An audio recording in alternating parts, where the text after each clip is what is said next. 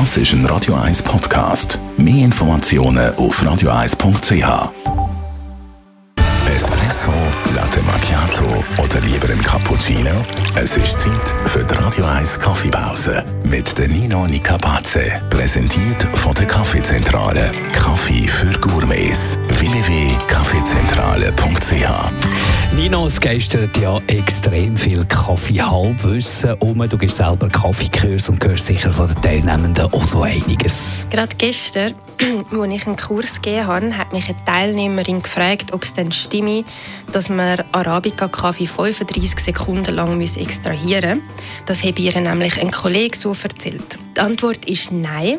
Es spielt keine Rolle, ob man einen Arabica oder einen Robusta hat für die Länge der Extraktion, sondern der Röstgrad ist der, der wichtig ist zu beachten, nebst dem, was man halt individuell auch gerne hat. Was sagt der Röstgrad genau aus? Der Röstgrad heisst, wie hell oder auch dunkel die Bohnen geröstet worden sind. Grundsätzlich gilt, je heller die Röstung, desto länger die Extraktionszeit, damit der Kaffee nicht zu schmeckt und umgekehrt, wenn wenn der Kaffee extrem dunkel geröstet worden ist, würde ich 25 Sekunden nicht überschreiten, weil sonst schmeckt der Kaffee dann sehr bitter. Wie sehe ich eigentlich beim Kauf den Kaffee, welchen Röstgrad das er hat? Meistens steht es auf der Verpackung angeschrieben mit hell, mittel oder auch dunkel. Und wenn das nicht der Fall ist, dann einfach kurz nachfragen im Laden, um sich sicher zu sein. Ein bisschen ausprobieren muss man dann aber doch, vor allem wenn man gerne verschiedene Kaffees probiert, weil jeder Röster den Röstgrad ein bisschen anders definiert.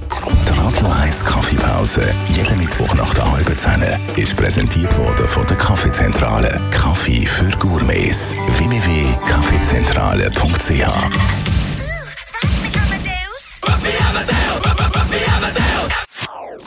Das ist ein Radio 1 Podcast. Mehr Informationen auf radio1.ch.